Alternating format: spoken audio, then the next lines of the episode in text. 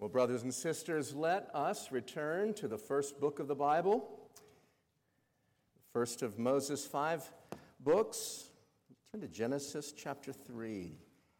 If you are using the Bibles provided, uh, you see that the page number is there in your bulletin. It's page three. Genesis chapter three. The preaching of the word will come from one verse. It'll come from verse seven. But for the context of that verse, I'll begin reading at verse six, and I'll read through verse eleven. Genesis chapter three, beginning at verse six. Brothers and sisters, this is the word of God.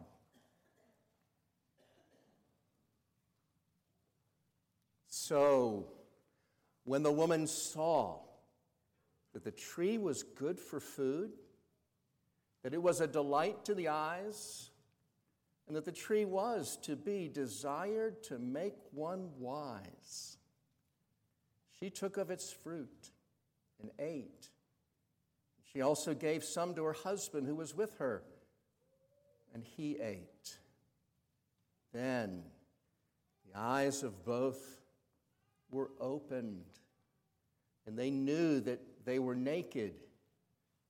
And they sewed fig leaves together and made themselves loincloths. And they heard the sound of the Lord God walking in the garden in the cool of the day. And the man and his wife hid themselves from the presence of the Lord God among the trees of the garden. But the Lord God called to the man and said to him, "Where are you?" He said, "I heard the sound of you in the garden, and I was afraid, because I was naked, and I hid myself." He said, "Who told you that you were naked? Have you eaten of the tree which I commanded you not to eat?" This is the word of God. Amen. Let's pray together.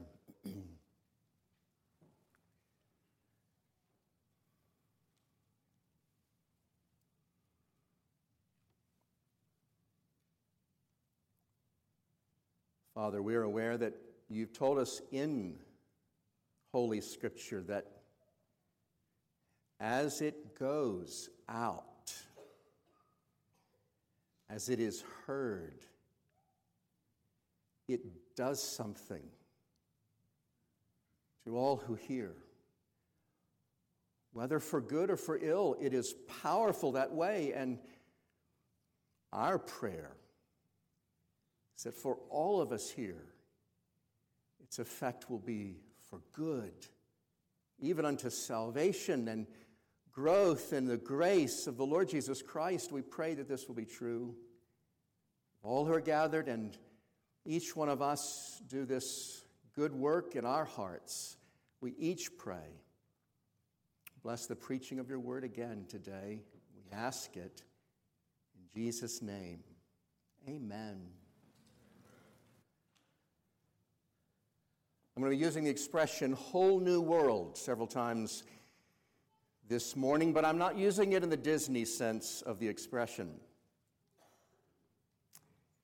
That's a very pleasant thing, very exciting thing, to step into a whole new world, and Jasmine steps onto the flying carpet.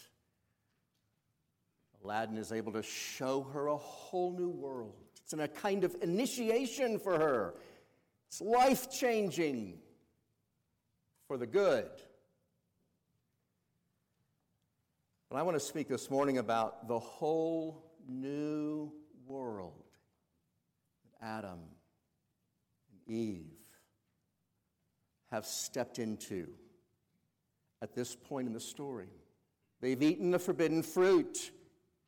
This is life-changing, but not for the good. It's a kind of initiation, but into things that are dreadful. It's a whole new world, to be sure, but it is a world of evil that they're stepping into. It happens to be the world that we live in, the world that has been ever since that moment that Adam and Eve took and ate. We've been watching them as they have come under influences that have led them to that. We watch them take the fateful step of disobedience, and now we're interested in the immediate consequences for them. You could say that the whole Bible is about the extended consequences. The whole Bible, the whole plan of redemption that God brings is to resolve the long-standing consequences of what they do. But Genesis three seven speaks of an immediate effect for Adam and Eve. They step into a whole new world, as it were. If you're visiting with us this morning, just know that we're taking very seriously this Genesis three account. We believe that it is here in our Bibles in order to explain to us how our world came to be, as broken as it is. How mankind, indeed, came to be capable of the kind of wickedness that we are reading about in our papers or news outlets day by day. Seemingly small step. A simple decision, first by a woman, then by a man. They're our first parents in the garden. They fail a test. They break a commandment. They eat forbidden fruit. But according to the Scriptures, this is Adam and Eve and all their descendants' initiation into evil. Genesis three seven speaks of three elements of that initiation. The first is this. Adam and Eve are initiated into a whole new world of knowledge. So what happened to Adam and Eve as a result of their eating of the forbidden fruit? Well, actually it was in a very certain sense the exact thing that they wanted to happen, at least that the serpent had predicted would happen. The serpent had said, back in verse five, when you eat of it, your eyes will be opened. You'll be like God, knowing good and evil. And Moses tells us in chapter three, verse seven, then the eyes of both were opened. Children, this is not a literal reference. It's not as if Adam and Eve had trouble opening their eyes like puppies when they're first born, don't have their eyes open. This is a, a figure of speech. It's a way of speaking. We still use this language. We talk about having an eye-opening experience. Even in our society, we speak that way. What we mean is that we come to realize something. We come to know something. Our eyes are opened, we say, and of course, that's what God had called the tree from the beginning. The tree is the tree of the knowledge of good and evil. It was ordained by God that eating from this tree would be a way of gaining knowledge of two opposite things, good and evil. I wonder if you've no- wondered, I've wondered, why it wasn't simply called the tree of the knowledge of evil. After all, didn't Adam and Eve already know good? Indeed, they knew God, who is all good. They had known everything He'd made, which was perfectly good. And in fact, their whole world was a world of goodness. What, is, what could they possibly know more of good? Why wasn't it just called the tree of the knowledge of evil? Well, think about this. So much of our knowledge as humans is, in fact, by means of contrast. We know what it's like when soil gets parched and dry because we've seen it wet. We know that when we get up in the morning this time of year, we think, oh, it's cold in here, because we know what it's like to feel warm. Choosing what was evil and experiencing that evil themselves, Adam and Eve actually did acquire a new perspective on what is good, because they'd experienced the antithesis of good. So they're able to know both evil and good in a new way. They really did become a little bit more like God in that respect. That's what God himself will say in verse twenty-two. Behold, the man has become like one of us, knowing good and evil. But what a price this knowledge came with. This is what the serpent hid from Eve. It turned the truth-telling of the serpent into a cruel deception. They would know evil because they'd per- per- personally partake of it. They would know good all the better because it was what they had fallen from. They know both good and evil. They know the contrast. They can see it in their own experience. I want to pause right here and say that this much of the experience of Adam and Eve ought to sound familiar. We ought to lament just here our own experience of this very thing. So we've acquired, personally and experientially, a knowledge of evil. We've paid quite a high price for that knowledge. Folks, don't you have certain things that you wish you could unknow? Don't you? Certain things you wish you could unexperience, if you will.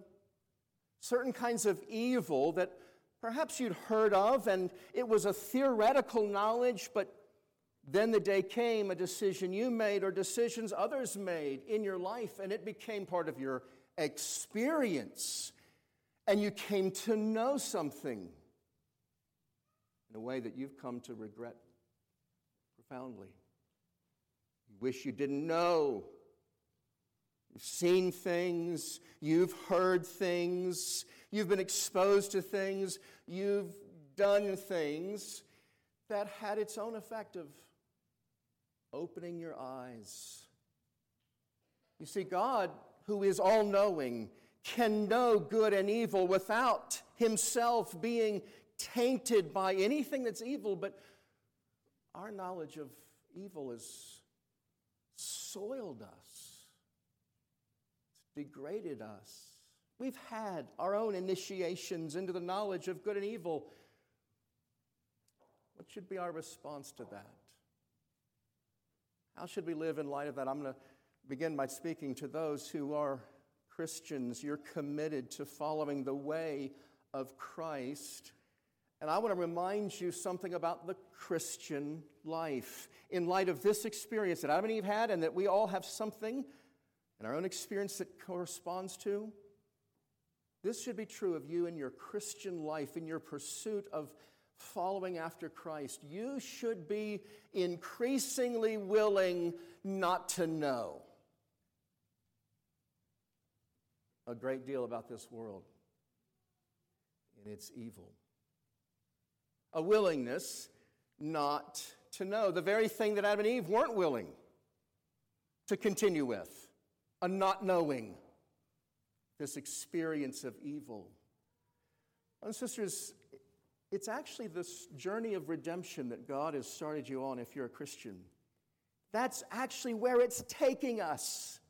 It's taking us out of an experiential knowledge of what is evil. We're becoming more and more knowing of God and less and less knowing of evil. A word for that that we use frequently is sanctification, where the world of evil becomes more and more alien to us and unfamiliar to us, and righteousness becomes more and more familiar and attractive to us.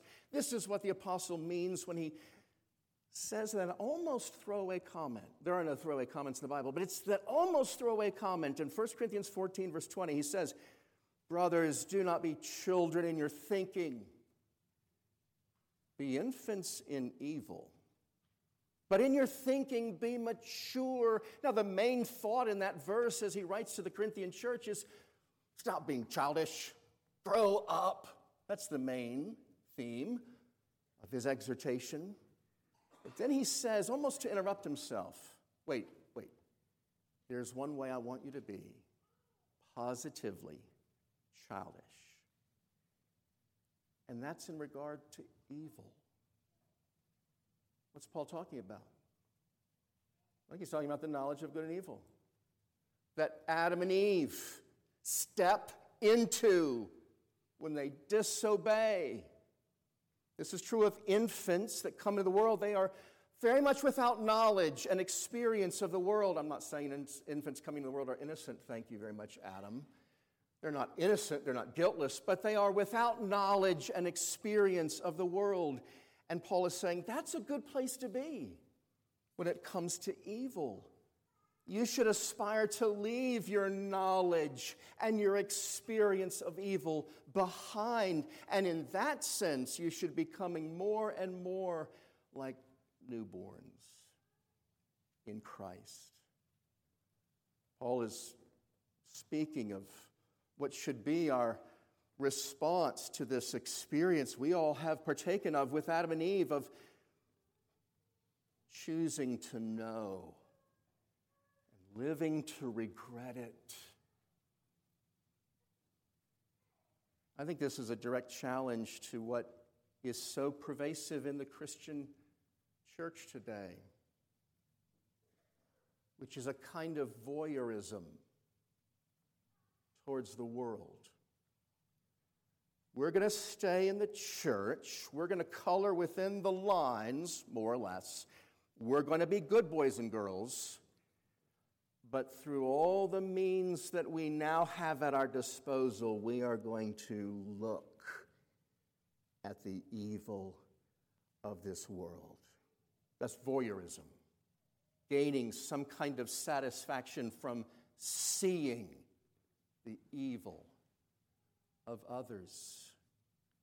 This comes in high forms and low forms. Some of the great and celebrated pieces of literature, high art, seem to be delving into evil, imaginative and creative ways.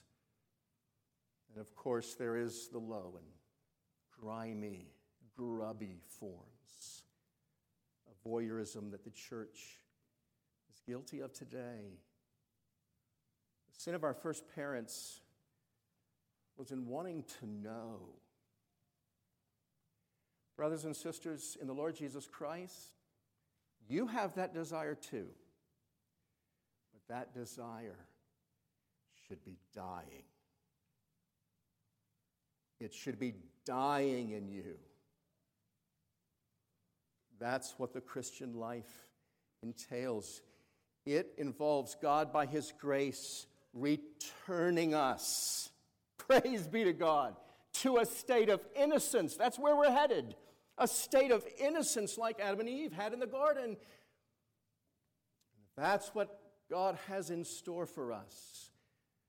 One of the evidences that He's doing that work in you is that you are increasingly willing not to know. You don't want to know.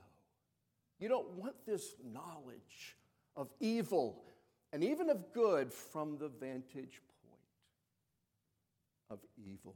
Adam and Eve were initiated into a whole new world of knowledge. Second, Adam and Eve were initiated into a whole new world shame. So it's very clear, crystal clear in Genesis three that Adam and Eve are initiated into the knowledge of good and evil. The tree is named that. But in verse seven, it's interesting. That's not how it's put. It doesn't say, then the eyes of both of them were opened and they knew good and evil. That is clear from Genesis three, but that's not what Moses says. He says, then the eyes of both of them were opened and they knew that they were naked. What? What does their nakedness have to do with all this? We touched on this already in this series. Adam and Eve's newfound sense of nakedness is due to their sense of wrongdoing. They've sinned against God. They've broken His law. They've done something despicable. And you might say that registers with them in a fundamentally psychological way. That would actually be a good use of the word. They become self-conscious and anxious about the exposure that's inevitable of who they really have become. It's those who've broken God's simple command. Folks, they're ashamed of what they've done.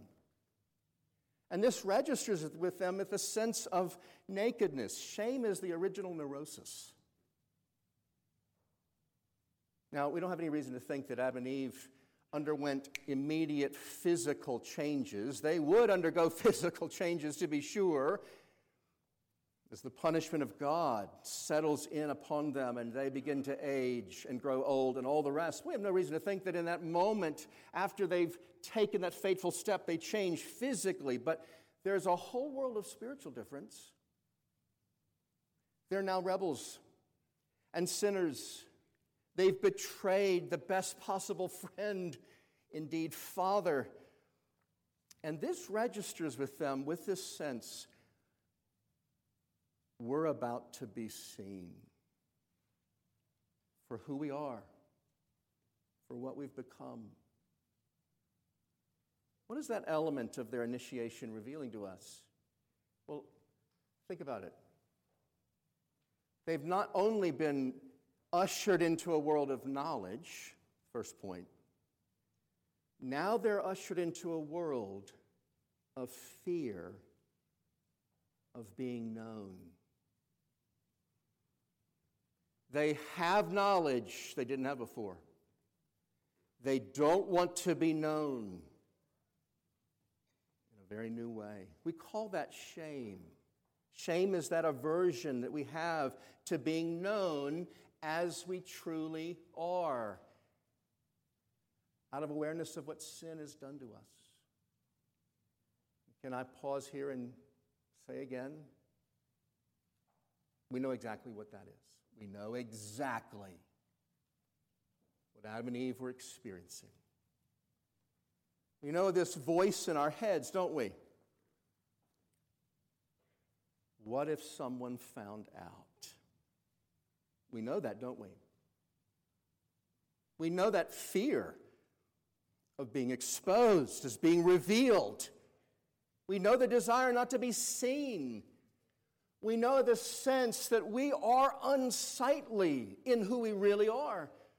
It's been pointed out, Adam and Eve don't wait until they hear the sound of God returning to the garden, and when they know that his confrontation of them is imminent, to take these steps or even to feel what they feel. They know there's something wrong and there's something inside them. Doesn't take God showing up. There's something inside them that is condemning them for what they've done. Makes them uncomfortable in their own skin, as we would say.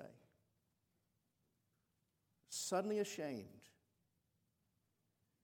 Not only is knowing a problem, but now being known as a problem. It's a whole new world they've stepped into. It's the world we live in.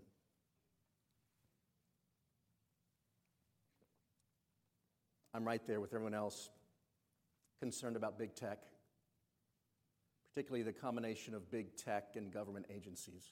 Right there. My privacy is precious to me. I read the headlines.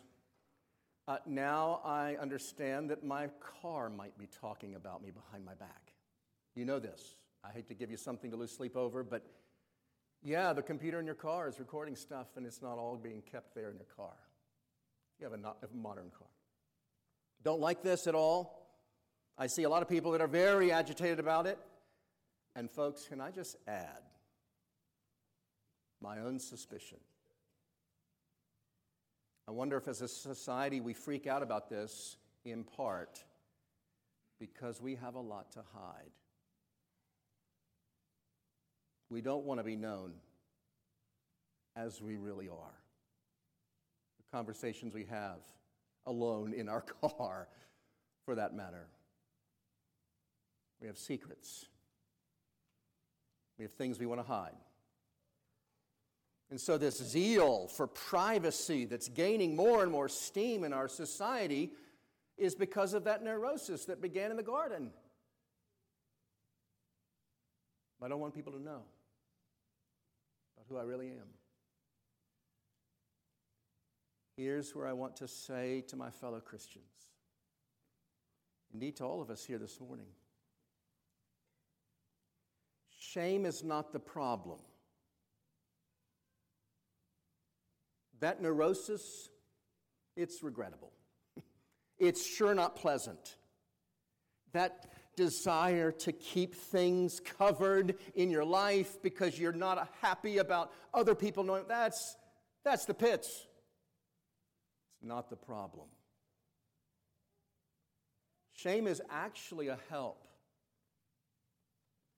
in pointing to the problem. Folks, I just observe, as tragic as it is for Adam and Eve to feel uncomfortably exposed after they've sinned, their shame is actually very reasonable. It's a proper response to sin, shame at what we've done, who we've become, is the function of something theologians call a conscience. You know the word well here at Resurrection. Conscience is that God-given faculty of the soul that either approves of what you do or disapproves of what you do based on your own innate sense of right and wrong, something God has given you as a creature made in His image. And so shame is the voice inside your head saying to you, you know what you did was wrong. Now, this is so important to keep straight because our society sees shame itself as the problem. Shame is not pointing to the problem. Shame is the problem. Our society, you know this, sees shame as just a sociological phenomenon. We experience shame when we don't live up to other people's expectations, and sometimes they impose their expectations on us in really harmful ways to us. And so shame is merely sociological.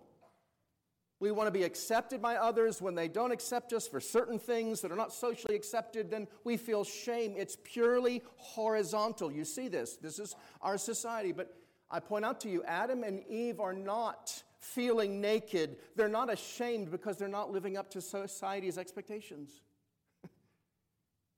They're alone in the garden. They're alone with their consciences, maybe I should say. They're ashamed. There's something about how they've been made, God's image, makes them aware.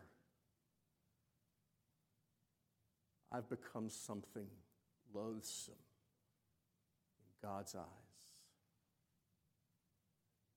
The shame in your life is actually a fairly reliable guide to what's wrong in your life.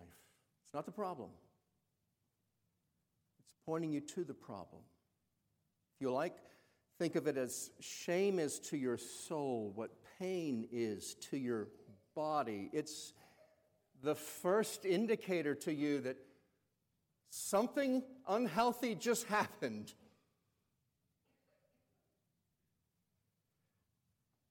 Our society is in rebellion against shame as it rebels against God. No shame is our motto as a society, and we don't mean by that what Paul means when he says, you live in such a way that you'll never be ashamed of yourself. No, that's not what the society means. It means do not be ashamed of anything that you do.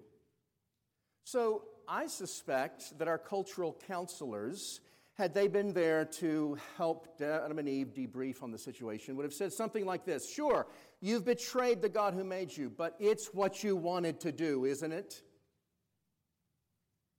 So you're sinful now. Everybody can see that. Embrace who you are. Be you. And don't anyone let you be ashamed for being true to yourself. Like a dentist with a man with a toothache just prescribing narcotics, sending him off with the words, there's more where that came from. Nothing's being done but the source, the shame. I ask you, my friends, every last one of you, A rhetorical question. It doesn't require an answer out loud. What are you ashamed of? What are you quite rightly ashamed of?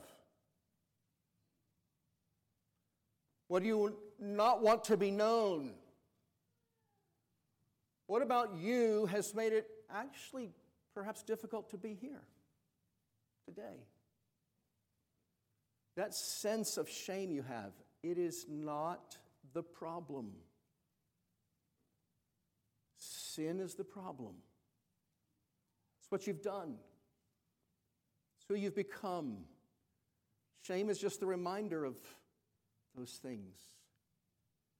Don't think, I just need to do something about my shame. Realize, I need to do something about my sin. Before I tell you what is the right thing to do about your sin, I need to tell you, don't do what Adam and Eve did. That's number three. Adam and Eve were initiated first into a whole new world of knowledge, second into a whole new world of shame. Adam and Eve, thirdly, are initiated into a whole new world of futile self-improvement, we'll call it. Verse seven concludes, and they sewed fig leaves together and made themselves loincloths. Pretty creative solution. I think you do have to give credit to Adam and Eve in all their newness to life on the planet and their newness to this sense of nakedness. Adam becomes the first tailor. Eve becomes the first seamstress, you might say. You think about it, they're actually quite remarkable, this little miniature textile factory. They invent some method for fixing together leaves into some kind of garment. All our translations put it as sewing. That's pretty impressive. There's discussions, you might imagine, about why the fig leaf, and the most practical answer is because they're large. Fig leaves are large, useful for the purpose. There's a lot more discussion, though, about the nature of the garments that are sewn by Adam and Eve. I'll just say it this way. They seem to be concerned, especially concerned, to cover certain parts of their body. They don't sew tunics or togas. Our translation puts it loincloth. Could be translated a girdle or an apron. Why are they covering these? We call them private parts. Brothers and sisters, I would suggest to you it's shame that is gaining knowledge by the moment of the significance of what they've done. Adam and Eve know they're the first parents of what God intends to be a whole race of humans. They know that they have been evil themselves and not merely good. And I submit to you, at some level, they're ashamed of what their sin has now done, not only to them, but to all their descendants, as the facts would prove. So, to put it plainly, they cover their reproductive organs, intended by God to produce holy and happy offspring, which now, apart from God's grace, are only going to produce sinful and miserable offspring. Kids, the serpent will not have to lead every human being into sin the way he led Eve through her Adam. Adam and Eve have taken care of that themselves. They've ensured that all their children will be conceived and born in sin. I see that as the primary significance, or the kind of covering that they place on their bodies. But at any rate, I want to say to you, there is something appropriate about the impulse to clothe themselves.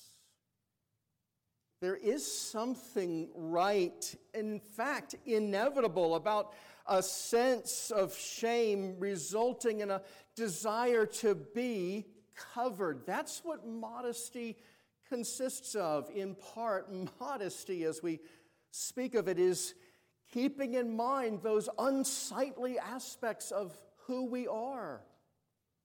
Paul has it in mind in First Corinthians twelve when he says, those parts of the body we think less honorable, we bestow the greater honor, and our unpresentable parts are treated with greater modesty. But thinking in spiritual terms, sinners do need to be clothed. Otherwise, their sin will present a barrier to each other, their relations to each other, and above all, their relationship with God. That relationship with God is primarily on their minds, it would appear, because when God does come and confront Adam, he says, I was afraid because I was naked, and I hid myself. And God doesn't say to Adam, wait a minute, your nakedness isn't a problem. God says to Adam, have you eaten of the tree? So it's appropriate, the impulse to clothe themselves, yet this is what is so obvious reading it from the vantage point of time and, and redemption. The way they go about it is so absurdly futile. This is a flimsy set of duds, fig leaves. Actually come to be a symbol for something that is inadequate as a covering. Their response to shame is to cover themselves. It's a sign of things to come, not just of the clothing industry that would eventually come, but, brothers and sisters, I'm submitting to you that their impulse to cover themselves is a sign of the things to come, which will be a whole industry that sinful man engages in and sells to each other, of self-improvement. Taking things in hand and doing something yourself about what's so unsightly about you. Indeed, what is sinful. It's as futile, that enterprise of self-improvement, it's as futile as making trousers out of tree leaves. I couldn't this morning cite all the ways that as a culture we have engineered solutions to our own sin and shame. Whole category of them are ways in which we seek to make our sin disappear. One way or another, we get therapy to persuade us that at least in our minds it didn't happen, or it's not our fault, or we make sure that our online persona is airbrushed so there is nothing unworthy about us. There are a thousand ways that we can engineer the disappearance of our sin. There's as many ways to engineer the, the relative shrinking of our sin. If we become a great philanthropist, then our little infidelities are counted so much smaller. If we're successful in the workplace, our failings of our to our family are so much smaller. In some cases, we're just we're just committed to moving on. That sin happened. I'm going to change jobs, I'm going to change marriages, I'm going to move to another part of the country, whatever it takes, I'm just going to move on. I'm going to try to leave my baggage behind. It's cosmetics and clothing for souls, and they are abundant, and they're all flimsy, like fig leaves, especially when it comes time to confront God himself. That's the world we live in, brothers and sisters. It's the world that, it's what the world is doing around us every day. You need to do something about the sin that brings shame in your life, but not what Adam and Eve did. You can't do it yourself. So you ready to hear what you can do? Well, it's not explicit in Genesis three seven because Genesis three seven is about entering into a world of evil. Brothers and sisters, What the gospel does is reinitiate us into a world of grace. And I want to conclude this morning by showing you how especially the New Testament scriptures speaks of what God is doing in Christ Jesus in terms of the reversal of Genesis three, verse seven. Adam and Eve's eyes were opened. You know what you need in order to have the problem of sin in your life addressed? You need that gracious work of the Spirit that opens your eyes to what is true as God Himself sees it. And the Scripture actually speaks in those terms. Paul, the great missionary evangelist of the New Testament, is told, I'm sending you, Paul, to open their eyes so they may turn from darkness to light and from the power of Satan to God. That's what the gospel is seeking to be the means of. God Himself opening people's eyes to, yes, their sin, and yes, the solution that is only found in Jesus Christ. Some of you perhaps here this morning need to have your eyes opened. That's the first and most basic reality. Redemption. I need to tell you, if you experience it, will involve that sense of nakedness before an all-seeing God. The writer of Hebrews speaks this way. After he's spoken of Scripture as having the power to discern the reality of who we are, says, and no creature is hidden from His sight, but all are naked and exposed in the eyes of Him to whom we must give account. That sounds like Adam. That sounds like what Eve and Adam are experiencing together, a sense of this nakedness. And that has its place in God's grace. It leads to the desire to be clothed, not by something of our own invention, but by God Himself.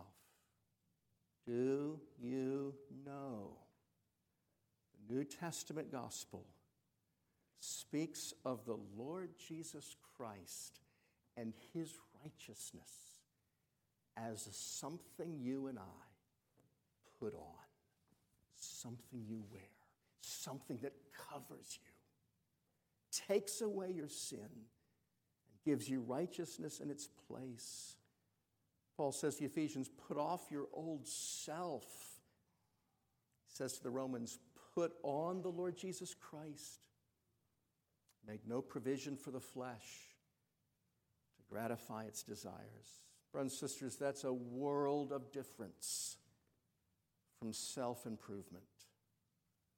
That's redemption. That's God's solution to our problem of guilt and shame. And that's what God will make a picture of before the end of chapter three, when we read, the Lord made for Adam and his wife garments of skins and clothed them.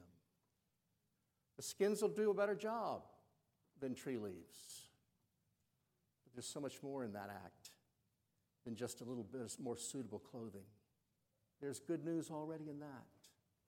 God's going to provide in the person of His Son, specifically in the person of His Son crucified in our place on the cross, a way to cleanse us from our sins. Indeed, a way to be in His presence righteous because we wear Christ in God's presence.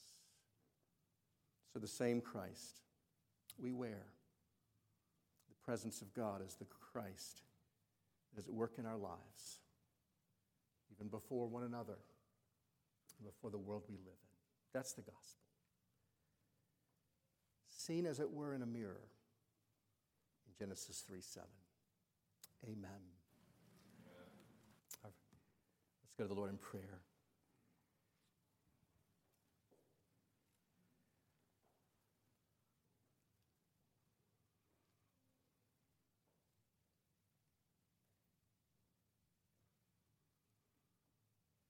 We're ready all over again, Lord Jesus, to cast aside our flimsy fig leaves take you by faith as our garment of grace. Be clothed in your righteousness, both wrought for us and wrought in us. We're ready to do it all over again. This is the soaking of our souls in true hope, true, true gospel comfort. Grant this grace to each one of us, we pray. Open our eyes. Clothe us with Christ. And this is our prayer today again. In his name, amen.